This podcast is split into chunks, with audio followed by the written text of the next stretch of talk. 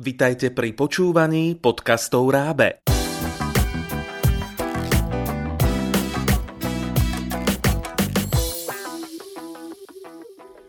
Dobrý deň, milí poslucháči. Dnes sa vám prihovárame opäť so zaujímavou a aktuálnou témou. Tentokrát bude reč o mediácii. Možno ste už o nej počuli, ale zatiaľ s ňou nemáte osobnú skúsenosť.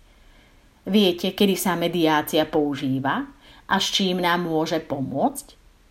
Mediácia predstavuje úspešnú metódu riešenia konfliktov. Dnes sme si prizvali odborníčku mediátorku, pani inžinierku Bronislavu Švehlákovú, ktorá nám bližšie predstaví mediáciu. Pani Švehláková, okrem toho, že je aktívnou mediátorkou, je takisto predsedníčkou Asociácie rodinných mediátorov Slovenska. Čo je to vlastne mediácia a kedy sa využíva?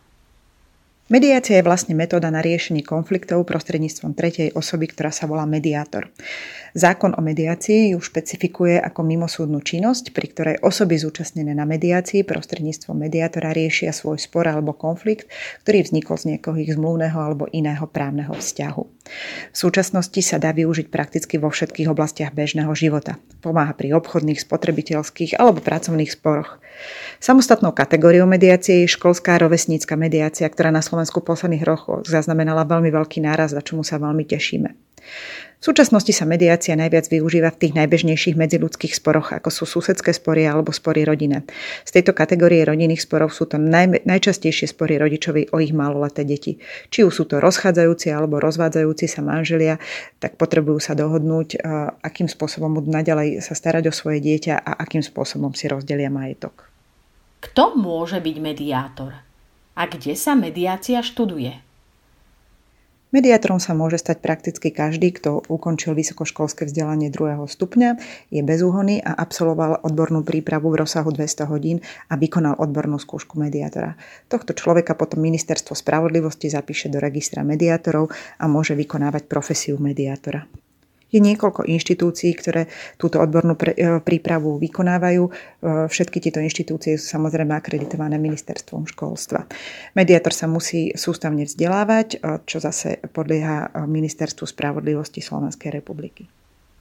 Mediácia je teda metóda na riešenie konfliktov. V čom je špecifická? Mediácia je vlastne metóda, kde konflikty riešime komunikáciou. Často ju označujeme ako komunikačnú metódu. A v čom je teda taká jedinečná a prečo je práve komunikácia hlavným pracovným nástrojom mediátora?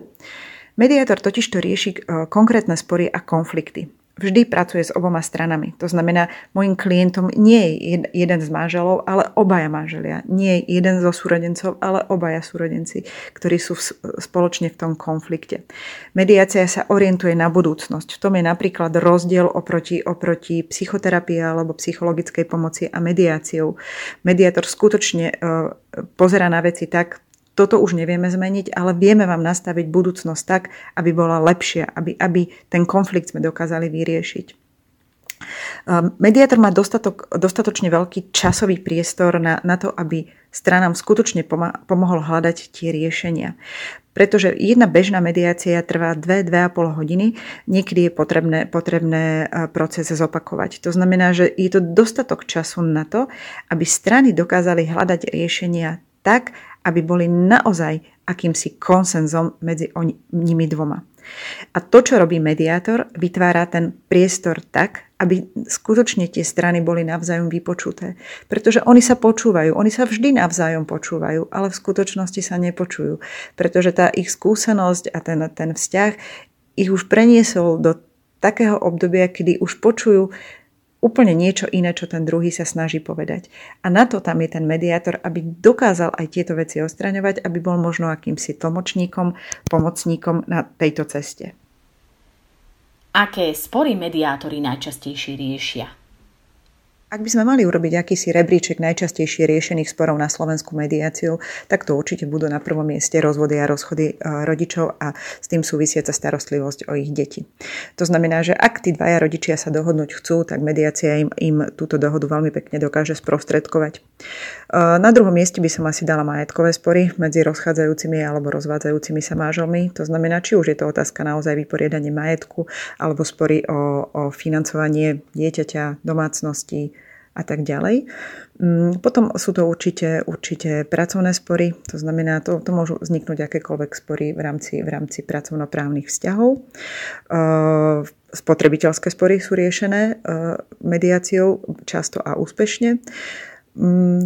Veľmi dúfame, že sa rozbehne aj mediácia v obchodných sporoch, pretože to je ešte e, e, veľká hudba budúcnosti. Tie sa využívajú zatiaľ dosť málo, ale je to veľmi, veľmi pekný priestor, priestor e, na mediáciu.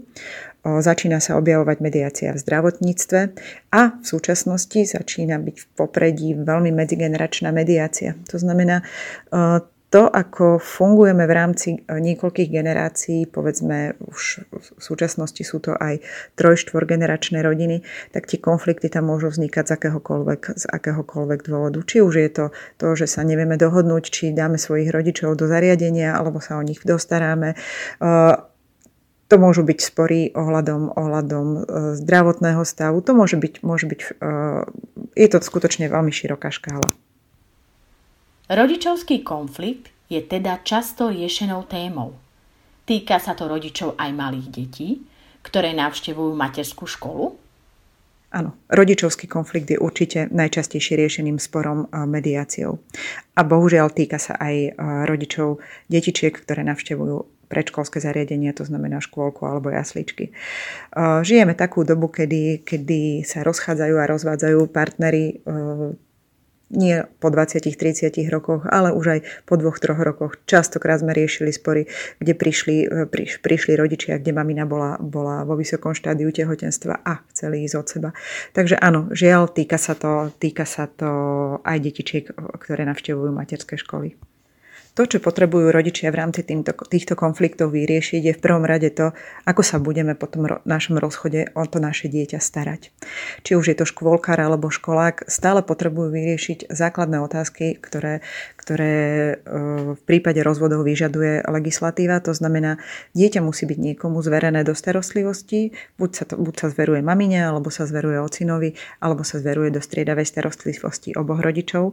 Ďalej sa upravuje to, ako sa ten druhý rodič bude dieťaťom stretávať. To znamená, povedzme, ak, ak je dieťa zverené e, do starostlivosti mamy, tak akým spôsobom sa otec bude môcť vydávať so svojím dieťaťom.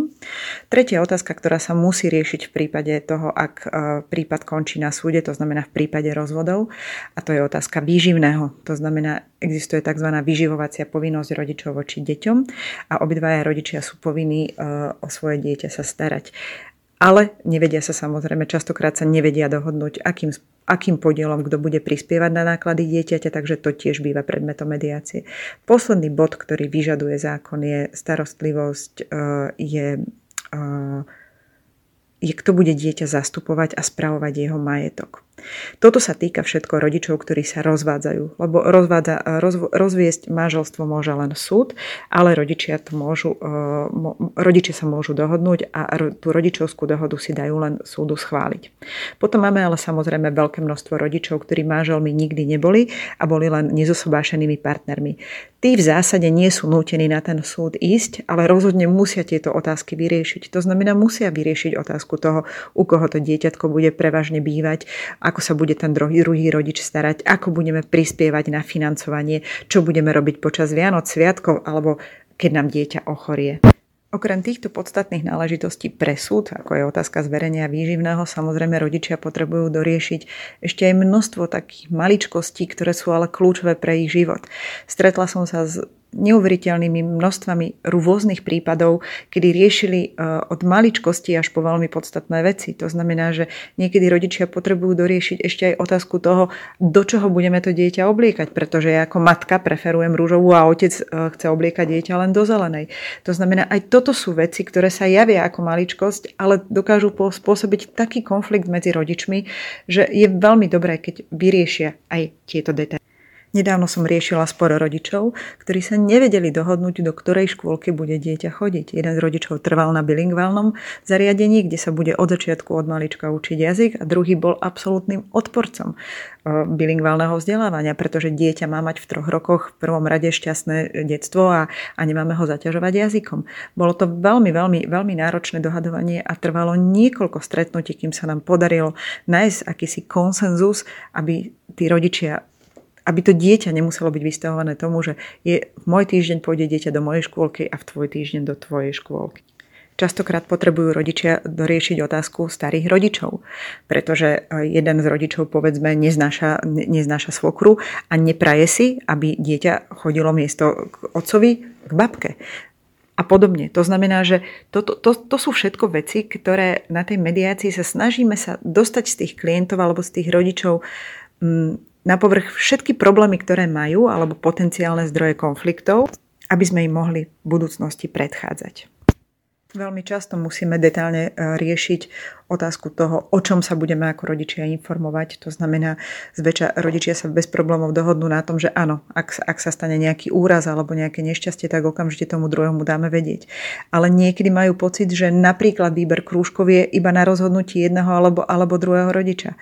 Ale v skutočnosti to tak nie je, pretože my obidvaja, napriek tomu, že sme sa rozišli, ostávame stále rodičmi. To znamená, obidvaja by sme mali mať dosah na to, čo budeme vyberať, akú budúcnosť vyberieme nášmu dieťaťu, ktorým smerom ho budeme posúvať. Samozrejme musíme zobrať do úvahy to, že pri týchto sporoch hrajú obrovskú, obrovskú rolu emócie. To znamená, ak, ak, je tam, ak je tam pocit krivdy, lebo ty si ma nechal a išiel si k mladšej, tak veľmi ťažko budem, a doteraz si sa o, o dieťa nestaral, veľmi ťažko budem, budem ochotná súhlasiť s tým, aby, aby zrazu, zrazu e, sa z oca stal starostlivý rodič a brával si dieťa na výlety aj so svojou novou frajerkou.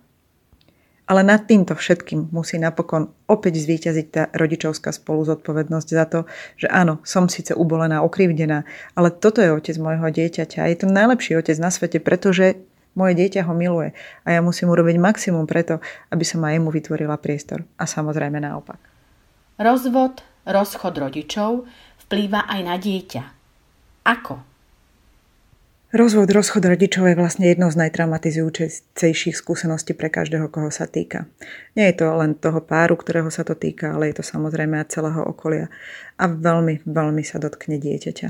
Aj keď niekedy majú rodičia pocit, aha, naše dieťa to dobre zvláda, však žiaden problém nevidíme, tak v skutočnosti to nie je pravda. To, že to dieťa neukáže, neznamená, že to neprežíva veľmi bolestivo. To, čím dokážu rodičia vlastne najviac ublížiť, je tou vzájomnou komunikáciou alebo nekomunikáciou medzi sebou. Úplne najhoršie, čo môže byť, je keď jeden z rodičov hovorí dieťaťu veci eh, na toho druhého rodiča. To znamená, že keď ho, keď ho ohovára, nadáva na ňo, je z neho nešťastný, to je niečo, čo dieťa nedokáže spracovať. Nedokáže. Keď si predstavíte, že miluje najviac na svete svoju maminu a svojho tatina a od jedného počúva, ako ten druhý je to, ten najhorší na svete, ako mu ublížil, ono je príliš maličké na to, aby sa s tým dokázalo vysporiadať. Však ten dospelý sa s tým nedokáže vysporiadať. Keby dokázal, tak určite nerobí veci, aké niekedy robí. My mediátori to hovoríme tak, že my vidíme e, všetky, všetky tie páry, všetkých tých rodičov, ktorí u nás v kancelárii sedia a sme si na 100% istí, že najviac milujú svoje dieťa na svete. Ale v tom priamom konflikte, vtedy, keď sa práve rozchádzajú, kedy, je, kedy sú tie emócie najhoršie a najnešťastnejšie, tak vtedy to dieťa nie sú veľmi schopní vidieť. To znamená, my hovoríme, že áno, to dieťa pre, pred nimi stojí a oni ho vidia, akurát to dieťa je zo skla. To znamená, prehliadajú ho, pretože to, to, to vlastné ubolenie a tá vlastná emocia je veľmi, veľmi silná rozvod, rozchod rodičov zasiahne celé okolie. Každý máme niekoho v blízkosti, kto sa už rozvádzal alebo rozchádzal a všetci sme na to odborníci. To znamená, stačí, keď sa nájde jeden, ktorý, ktorý prežil niečo, niečo zlé a začne tomu druhému rozprávať a ty sa nedaj a musíš mu ho čo najviac obrať o peniaze a dieťa mu nedaj, lebo ináč sa ti žiadne peniaze neuvidíš a nebudeš mať majetky. A naopak. To znamená, že strach hrá obrovskú rolu e, v rozchodoch partnerov. Vtedy sa mediátor snaží tomu páru pomôcť tak, aby, aby upriamil pozornosť na niečo iné, aby upriamil pozornosť opäť na to ich dieťa. To znamená skúsiť im ponúknuť tú možnosť, áno, ako partneri ste síce skončili, ale ako spolurodičia, spolurodičia zostanete navždy. To znamená, musíme sa mať aspoň v akom takom, v akej takej úcte a v rešpekte, aby to naše dieťa čo najmenej trpelo. Pretože ono bude trpieť, skutočne trpieť bude. A my mu dokážeme len minimalizovať tie následky toho nášho rozchodu. Lebo každé dieťa by si prijalo vyrastať doma so svojimi obidvomi rodičmi, aby sa navzájom ľúbili. Našťastie my mediátori máme, máme aj, aj e, také prípady, kedy prídu e, rodičia, ktorí sa chcú rozvádzať alebo rozchádzať a, a potom zrazu priebehu, priebehu tej mediácie, keď výjdu na povrch všetky problémy a všetky otázky, ktoré vlastne, čo sú dôvodmi toho rozchodu, tak sa vo výsledku pár nakoniec nerozvedie alebo nerozíde. Mala som krásny prípad, jeden z prvých, kedy prišli, prišli manželia, manželka dovedla manžela s tým, že ona sa chce rozvádzať za každú cenu, pretože ona to už nevydrží.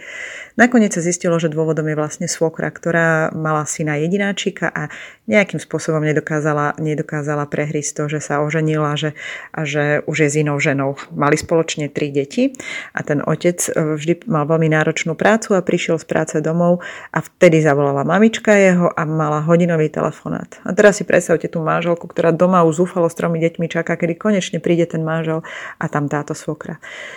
No vo výsledku to dopadlo tak, že si boli schopní povedať, že sa naozaj skutočne veľmi ľúbia a začali sme nastavovať pravidlá, tak ako to urobiť, aby tá svokra do toho života neprimerane nezasahovala. Tak jedno z pravidiel bolo napríklad to, že ten otec, kým príde domov, tak zavolá mamine, lebo on ľúbil samozrejme aj svoju maminu a porozpráva sa s ňou a domov už príde a už nebude, nebude s maminou telefonovať. Jedno z pravidel bolo aj to, že už na spoločné rodinné obedy, ktoré sa, ktoré sa uskutočňovali u svokry eh, každú nedelu, tak bude už chodiť iba otec, uh, otec s tými deťmi, pretože manželka bola celá šťastná, že si doma oddychne, svokra bola celá šťastná, že neuvidí ženu, ktorá jej zobrala svojho syna a syn bol vo výsledku tiež veľmi spokojný a deti nadšené, lebo žiaden konflikt nikdy nehrozil. Takže na... Často sa rozpráva o striedavej starostlivosti. Riešia ju rodičia aj u detí, ktoré navštevujú materskú školu? Striedavá starostlivosť je taký veľmi ošemetný pojem. My, ktorí v, tejto problematike pracujeme, vrátane sudcov, advokátov, psychológov, sme veľmi nešťastní za ten pojem, pretože už sám je konflikt, sám o sebe je konfliktný, pretože rovno navádza na to, že dieťa sa ide striedať od jedného rodiča k druhému a automaticky si všetci predstavíme úbohé dieťa s plíšakom pod jednou rukou a s kufríkom v druhej ruke. V skutočnosti to tak nie je. V skutočnosti pravda je tá, že keď sa rodičia rozídu alebo rozvedú a budú mať každý z rodičov svoj domov, tak aj dieťa automaticky získa dva domovy. To znamená, odkazaný na ten pomyslený e, kufrík bude stále.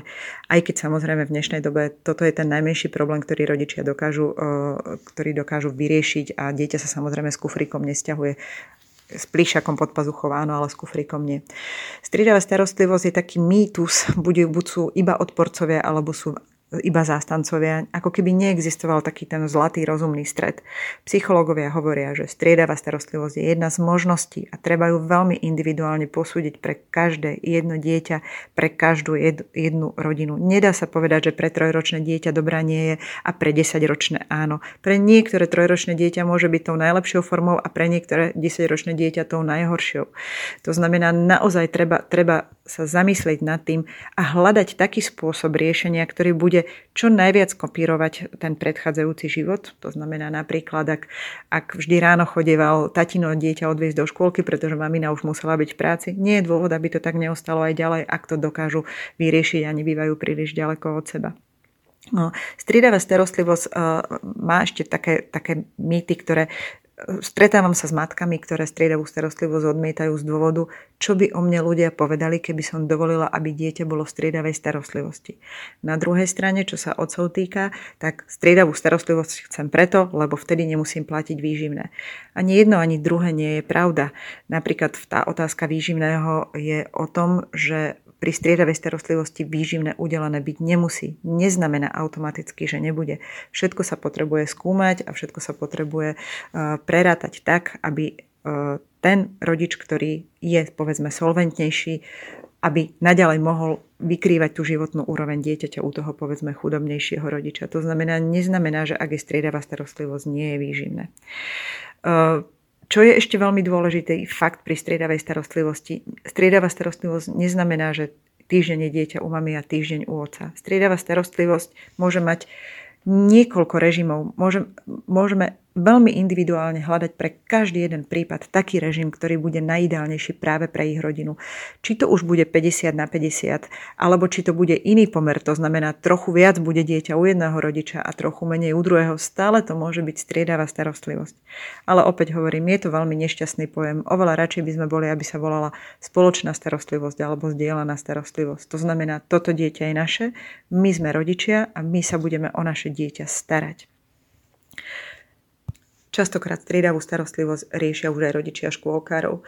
Ono to väčšinou býva tak, že e, ak sa, ak sa rozídu tí rodičia a zrazu potrebujú všetko vyriešiť, je úplne jedno, aký vek to dieťa má, pretože prvé, čo povie zväčša, teda samozrejme nechcem to úplne, úplne zovšeobecňovať, ale, ale tak štatisticky by som povedala, že tak, taký ten univerzálny model je, matka povie, dieťa bude ale u mňa a otec povie, ale ja chcem striedavú starostlivosť. Matka na to oponuje, ale doteraz si sa nestaral, však si bol stále v práci.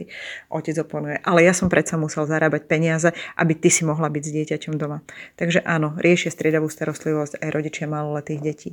Pri takýchto, takýchto detičiekách, ktoré ešte navštevujú škôlku alebo jasličky, tú striedavú starostlivosť súdy, e, tá prax je taká, že dajú len vtedy, keď sa na tom rodičia dohodnú. Ak sa rodičia na tom dohodnú, že to je to najlepšie pre ich dieťa, tak súd tú dohodu samozrejme schváli. To je tá naša úloha mediátorov pomôcť rodičom nájsť čo najlepšiu rodičovskú dohodu. Ak by sa ale na tom nedohodli, to znamená, jeden si trvá na svojom, že chce dieťa zveriť sebe a druhý, že chce striedavú starostlivosť, súd to bude posudzovať a vek dieťaťa tam hrá rolu. E, málo kedy, málo kedy súd, ak nie je dohoda rodičov, dá striedavú starostlivosť dieťaťu do troch troch rokov. Musí sa to naozaj veľmi zvážovať, pretože tam, do toho, e, veľkú, tam v tom veľkú rolu hrá samozrejme aj vývinové potreby dieťaťa.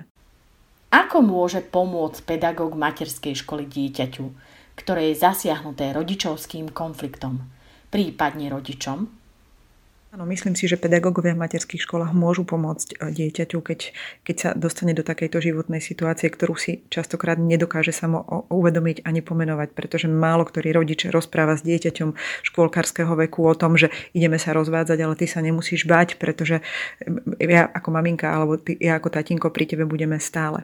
To znamená, veľmi dôležité je, aby pedagógovia v materskej škole e, o situácii v rodine vedeli, aby dokázali dieťaťu čo najúčinnejšie pomôcť. Je dobré všímať si prejavy dieťaťa. Reakcia dieťaťa na spory medzi rodičmi môže byť totiž to rôzna. V mnohých prípadoch sa odvíja od veku dieťaťa, od jeho vlastnosti, temperamentu, charakteru, od toho, ako už bolo v minulosti zvyknuté bojovať s rôznymi prekážkami. Z jednou z reakcií na rozchod alebo spory rodičov môže byť u dieťaťa klamstvo. Lžou chce vlastne dieťa vo väčšine prípadov na seba upozorniť. Nikoho. Dieťa môže začať koktať alebo sa e, na novo pomočovať, aj keď už je napríklad odplienkované. Častokrát sú to nočné desy alebo nočné mory, proste dieťa sa, dieťa sa budí zo spánku. Ale prejavom môže byť aj väčšia zamlknutosť. To znamená, dieťa, ktoré bolo dovtedy živé, zrazu je tichučko v kúte a všetci si hovoria, naše dieťa to dobre zvláda, lebo aha, však je tichučko a nevyrušuje. Môže to byť zvýšená agresivita, môže to byť kľudne aj nechutenstvo. Medzi špeciálne prejavy dieťaťa, ktoré sú tiež spojené so somatickými prvkami, patria bolesti brucha, bolenie hlavy. Dieťaťu sa chce zvrácať. Ak prídu k lekárovi, vyšetrenie je negatívne.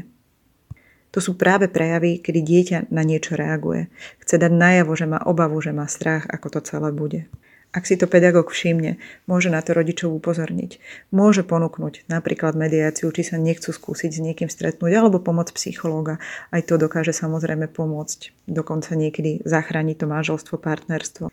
Ak už rodičia riešia rozchod alebo rozvod a treba si dohodnúť nejaký režim stretávania, dobré je, aby pedagógovia vedeli, ako sa, aký majú buď rozsudok alebo akú majú dohodu. To znamená, komu vlastne môžu dieťa, dieťa vydať a komu nie, pretože v tomto si rodičia dokážu veľmi častokrát robiť veľké naprieky. Matka povie, ja ti dieťa nedám, tak otec príde o, o hodinu skôr do školky a vyzdvihne si dieťa ten pedagóg je veľmi dôležité, aby vedel, či to mohol urobiť alebo či to nemohol urobiť. To znamená žiadať si rozsudok alebo žiadať si dohodu rodičov. Každopádne, aj keby mal jeden z rodičov zverené dieťa, neznamená to, že pedagóg nemôže dať informácie o dieťati. Rodič vždy bude mať právo na to, aby bol informovaný o svojom dieťati. Dieťatko potrebuje v prvom rade ubezpečiť. Ubezpečiť, že za túto situáciu nemôže, že stále všetko ostane rovnaké a rodičia ho budú rovnako ľúbiť. Takže ak si pedagóg všimne, že sa niečo takéto deje, vie pomôcť tým rodičom, aby nanovo prevzali svoju rodičovskú zodpovednosť a vie ich takým možno ľudským láskavým spôsobom nasmerovať na účinnú pomoc, ktorou môže byť aj media. Mediácia je veľmi krásna profesia. Áno, riešime konflikty, ale bež, berieme ich ako bežnú súčasť života. Pre nás sú konflikty nie dobré alebo zlé. Pre nás je dobré alebo zlé len ich riešenie. A mediáciu považujeme za jedno z najlepších riešení na riešenie konfliktov. Pani mediátorke ďakujeme za prínosné informácie. Ste pedagóg a chcete sa dozvedieť viac na tému spolupráce s rodinou? Určite vás bude zaujímať naša publikácia Evaluácia v materskej škole, ktorá vôbec ako prvá, jediná a navyše komplexná publikácia reaguje na zmenu v predprimárnom vzdelávaní. Túto publikáciu, ale aj mnohé iné, nájdete v ponuke e-shopu www.rab.sk.